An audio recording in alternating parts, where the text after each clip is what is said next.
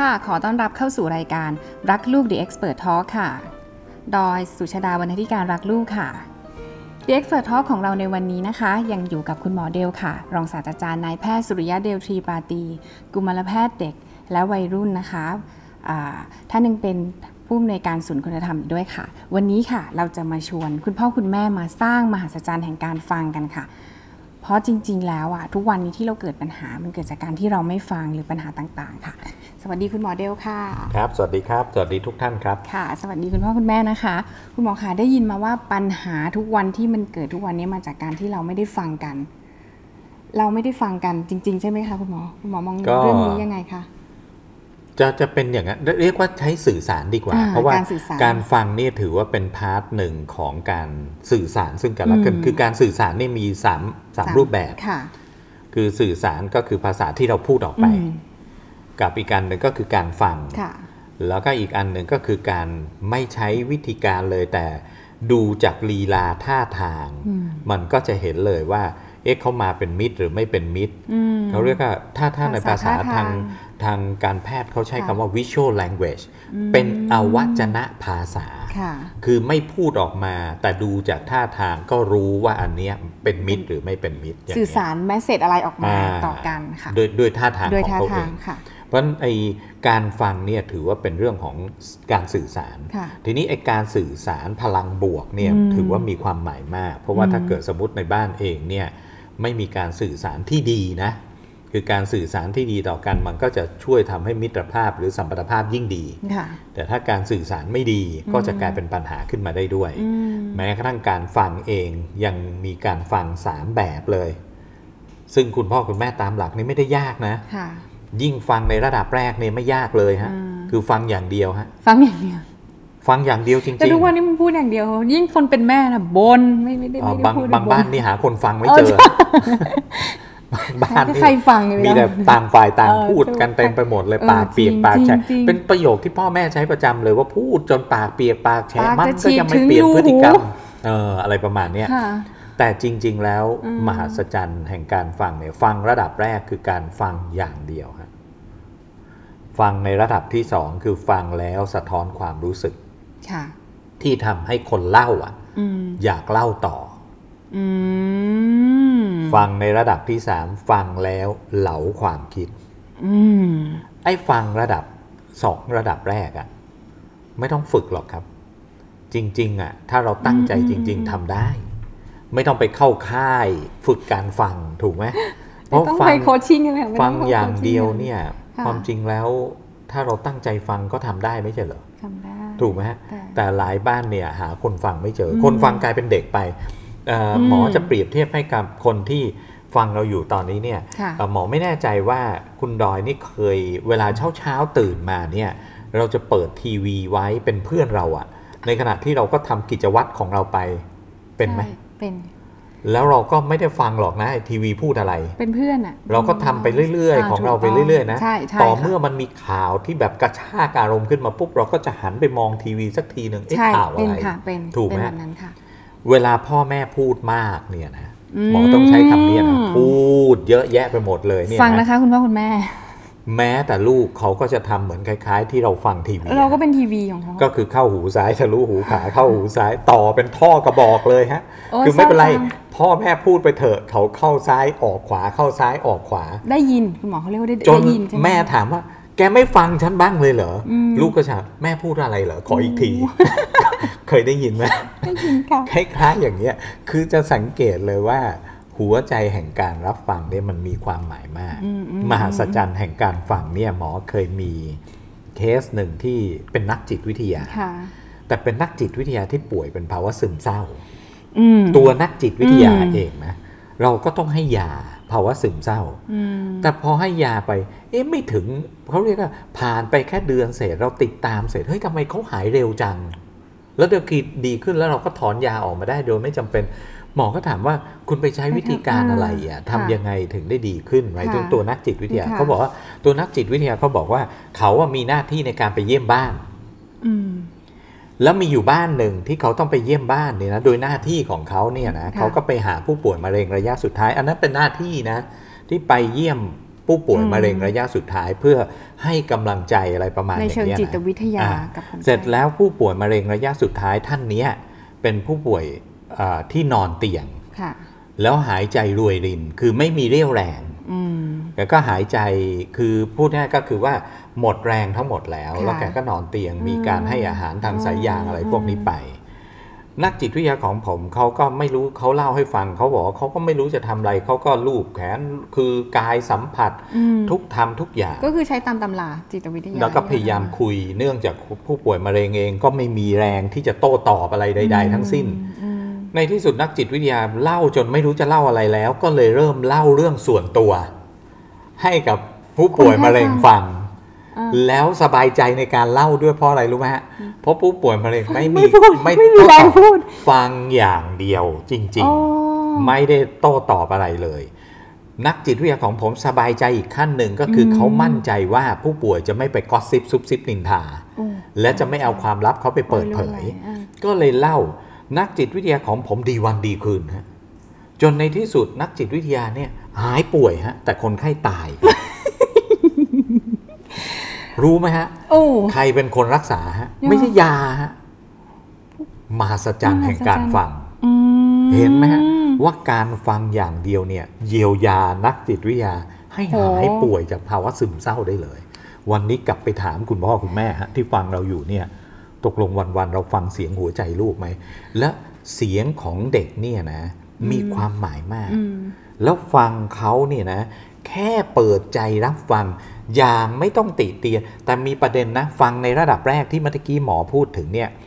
ฟังอย่างมีสตินะ ไม่ได้แม่ทำกับข้าวไปลูกมา สะกิดสะกิดเนี่ยเนี่ยหนูทำผลงานดี เออ รู้แล้ว เดี๋ยวผัดต่อแม่กำลังเออทำกับเออข้าวอยู่เอออย่างอย่างนี้นี้ไม่ใช่ได้เรียกว่าฟังไม่อะใช่ในฟังในลำดับแล้วแรกที่คุณหมอบอกไม่ได้เพราะไม่ได้การแบบนั้นฟังในระดับแรกคือการฟังอย่างมีสติฮะเหมือนเรานั่งคุยกันอ่าถ้าไม่พร้อมก็บอกลูกเลยว่าลูกอืมลูกแม่กำลังทำกับข้าวอยู่ เดี๋ยวแม่เสร็จปุ๊บ แม่จะไปนั่งฟังลูกเลยอืมอ่าถ้าส่งสัญญาณแบบนี้ปุ๊บ แสดงว่าเรากำลังใช้ ประเด็นแรกประเด็แล้วนแรกคือการฟังอย่างมีสติค่ะแล้วฟังในระดับนี้นะ คุณพ่อคุณแม่ค่ะไม่ต้องพูดเลย ฟังอย่างเดียว ผมยังมีคนไข้อีกหนึ่งมันนะอดใจไม่ได้อะค่ะคุณหมอผมยังมีคนไข้อีกหนึ่งนะค่ะที่เคยอยู่ชั้นมาเด็กคนนี้อยู่ชั้นมหนึ่งค่ะแล้วสอบเข้าติดโรงเรียนอืมแล้วพอสอบเข้าไปด้วยความที่เป็นเด็กผู้ชาย แล้วเขาอยากเล่นฟุตบอลมากอืมแล้วเขาก็ไปเตะฟุตบอล แต่เนื่องจากกวนเพื่อนของเขามันจะมีอยู่กวนหนึ่งอะไม่รู้หายไปไหนอืมด้วยความที่เป็นวัยรุ่นอะนะแล้วเขาก็สนใจว่าไอ้เพื่อนกลุ่มนี้มันอืมหายไปไหนกันหายไปไหนเขาก็เลยตามมีอยู่ครั้งหนึ่งที่เขาตามเพื่อนพวกนี้ไป โดยถามเพื่อนๆว่าพวกเองจะไปไหนกันเออเพื่อนๆก็บอกอยากรู้ใช่ไหมก็ตามมาเลยอืมตามไปปรากฏเพื่อนพวกนี้ไปสูบบุหรี่อยู่หลังห้องน้ำอืมแต่ไอ้เจ้านี้ไม่ได้ไปสูบนะค่ะเพียงแต่ว่าอยากรู้ไงว่าไปไหนกันอืม แต่คงเป็นคราวเคราะห์ของเขาที่ผู้อาจารย์ฝ่ายปกครองมามาเจอพอดีก็เลยรวบทั้งหมด แล้วก็เรียกผู้ปกครองพบอ๋อรวมทั้งผู้ปกครองของไอ้เด็กคนนี้ด้วย เด็กคนนี้ก็พยายามสะท้อนว่าเขาไม่ได้ยุ่งอะไรพวกนี้เลยอืมแต่ผู้ปกครองถูกทำทันบน แล้วครูเนี่ยก็ย้ำกับผู้ปกครองว่า ทุกครั้งที่เจอลูกให้ถามลูกด้วยว่ายังคบเพื่อนกลุ่มเดิมอยู่ไหมอืม แล้วก็ยังอ่าสูบบุหรี่สูบอะไรบุหรี่หรือเปล่าอยู่ไหมอะไรทำนองค่ะเนี้ยคุณพ่อท่านเนี้ยทำหน้าที่อย่างซื่อสัตย์มากถามทุกก็คนถามอย่างเงี้ยทุกครั้งที่เจอหน้าเลย ปรากฏว่าทำไปทำมาไอ้เจ้าเนี่ยเริ่มจิตตกอืมไปแล้วก็เป็นเหตุให้มาพบหมอค่ะวันที่มาพบหมอเนี่ยหมอก็ถามคุณพ่อครับว่าคุณพ่อ มีเรื่องอะไรที่ไม่สบายใจ ในครอบครัวเป็นยังไงบ้าง สัมพันธภาพระหว่างภรรยาเป็นยังไง โอ้ดีไม่มีปัญหาเลยทุกอย่างดีหมดเลยครับหมอค่ะมีเรื่องเดียวผมกลัวลูกจะติดยาอืมเริ่มเป็นห่วงไงเริ่มเป็นห่วงหมอก็เลยถามว่าอ้าวแล้วสัมพันธภาพกับภรรยาเป็นยังไงบอกดีครับไม่มีปัญหาอ้าวเคยมีเรื่องทะเลาะเบอกแว้งไม่มีทุกอย่างดีหมดเลย พ่อใช้เทคนิคอะไรถึงได้ไม่มีปัญหาอะไรเลย ผมก็ทำหน้าที่เป็นผู้ฟังอย่างเดียวอืมหมอเขาบอกเออ ช่วยลองเล่นละครวิธีการฟัง หมอจะให้ลองทดลองเลยเหรอ ลองดูเลยได้ไหมว่า คุณพ่อทำหน้าที่ฟังยังไงอ๋อผมเวลาภรรยาผมกลับมาจากที่ทำงานนี่นะแกมีเรื่องราวเยอะแยะมากเลยหมออแล้วเรื่องราวแกเยอะไง ผมไม่ได้ทำอะไร ผมที่บ้านผมมีเก้าอี้โซฟาค่ะแกก็มานั่งข้างๆผมอ่าผมก็โอบไหล่พอที่จะโอบไหล่ถึง แล้วแกก็มาเล่าอ่า ผมไม่ได้ทำอะไรเลยหมอ ผมก็นั่งฟังแกเยอะแยะไปหมดเลยอืมมีบ้างเหมือนกันหมอที่บางครั้งเนี่ย ผมก็โอบไหล่แล้วตบเบาๆบอกค่ะเอาหน้า เดี๋ยวเวลาผ่านไปมันจะดีเองอืมแล้วหมอก็ถามต่อว่าผลลัพธ์เป็นยังไงโอ้โหภรรยาผมเล่าเรื่องต่างๆ เสร็จเรียบร้อยปุ๊บแกเดินผิวปากสบายใจสบายใจแล้วแกก็ไปทำงานต่อได้เลยแค่เห็นนั้นเองเห็นอืมอะไรไหมฮะ หมอก็เลยถามคุณพ่อว่าคุณพ่อครับอืมแล้วแบบเนี้ยเคยทำกับลูกบ้างไหมอืมคุณพ่อนิ่งเงียบเลยฮะเออไม่เคยเลยฮะ ในการที่จะนั่งลง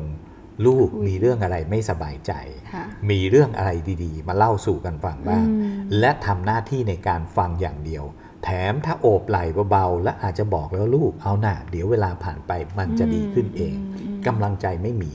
เพราะฉะนั้นฟังในระดับที่หนึ่งคือฟังอย่างมีสติค่ะฟังอย่างเดียวเลยค่ะไม่ต้องสะท้อนความรู้สึกฟังอย่างเดียวจริง ๆ ถ้าท่านทำอะไรไม่ได้ ฟังอย่างเดียวเยียวยาไปได้แล้อย่าวงตั้งครึ่งใจหนึ่งนะอืมครึ่งหนึ่งแล้วนะค่ะครึ่งหนึ่งแล้วนะครึ่งหนึ่งแล้วถ้าอยากจะเติมเพิ่มนะค่ะสะท้อนความรู้สึกค่ะที่ดี ที่คนเล่าอยากเล่าต่ออมหมอยกตัวอย่างเช่นตั้มสมัยแม่เป็นวัยรุ่นคิดเหมือนตั้มเลยอืม ไหนลองเล่าต่อสิเกิดอะไรขึ้น อันนี้ตั้มอยากเล่าไหม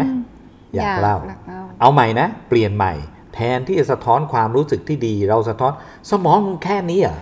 คิดได้แค่นี้เองเหรอหมอไม่คิดว่าคนคนนั้นจะเล่าต่อ สวัสดีแม่แล้วเดินไปเลยไม่เล่าแล้วไม่เล่าแล้วเลิกพูดเลิแน่กนอพูดนเลยเลิกถูกไหม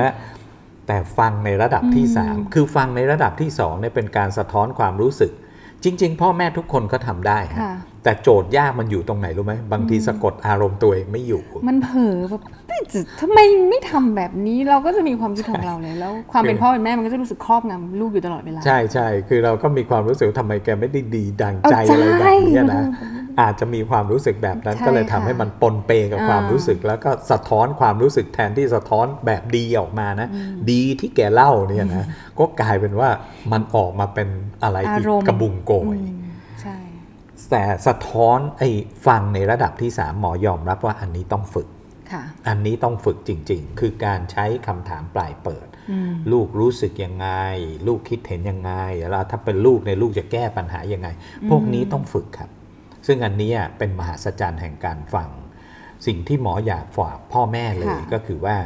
เราจะได้หัวใจของลูกกลับคืนมาทันทีอืมที่เราใช้มหัศจรรย์แห่งการฟัง ฟังอย่างเดียว วันนี้ท่านลองสิครับ ลองเปลี่ยนบุคลิกเลย เปลี่ยนจากวิธีการที่พูดปากเปียกปากแฉะพูดจนเนี่ยที่ท่านบอกว่าปากจะถึงรูหูอยู่แล้วเนี่ยค่ะเปลี่ยนเลยเปลี่ยนใหม่อืมวันนี้ฟัง ลองดูสิฮะถ้าเปลี่ยนทันทีปุ๊บนะ คนแรกที่รู้สึกทันทีเลย แม่เปลี่ยนไป แม่ไม่เหมือนเดิมอืมเขาจะรู้สึกทันที แล้วยิ่งถ้าเขาเล่าอะไรออกมาแล้วเนี่ย และท่านอย่าวิพากษ์นะ ท่านอย่างับไวิจารณ์นะงับความรู้สึกตัวเองไว้ก่อนนะอ่าอย่าเพิ่งวิจารอย่ณ์เพิ่นะงวิจารณ์ถ้าอยากจะพูดอะไรออกไป ก็ใช้เทคนิคเหมือนคุณพ่อคนเนี้ยที่เขาโอบไหล่เบาๆ แล้วบอกอืมเอาหน้า เดี๋ยวเวลาผ่านไปจะดีขึ้นเอง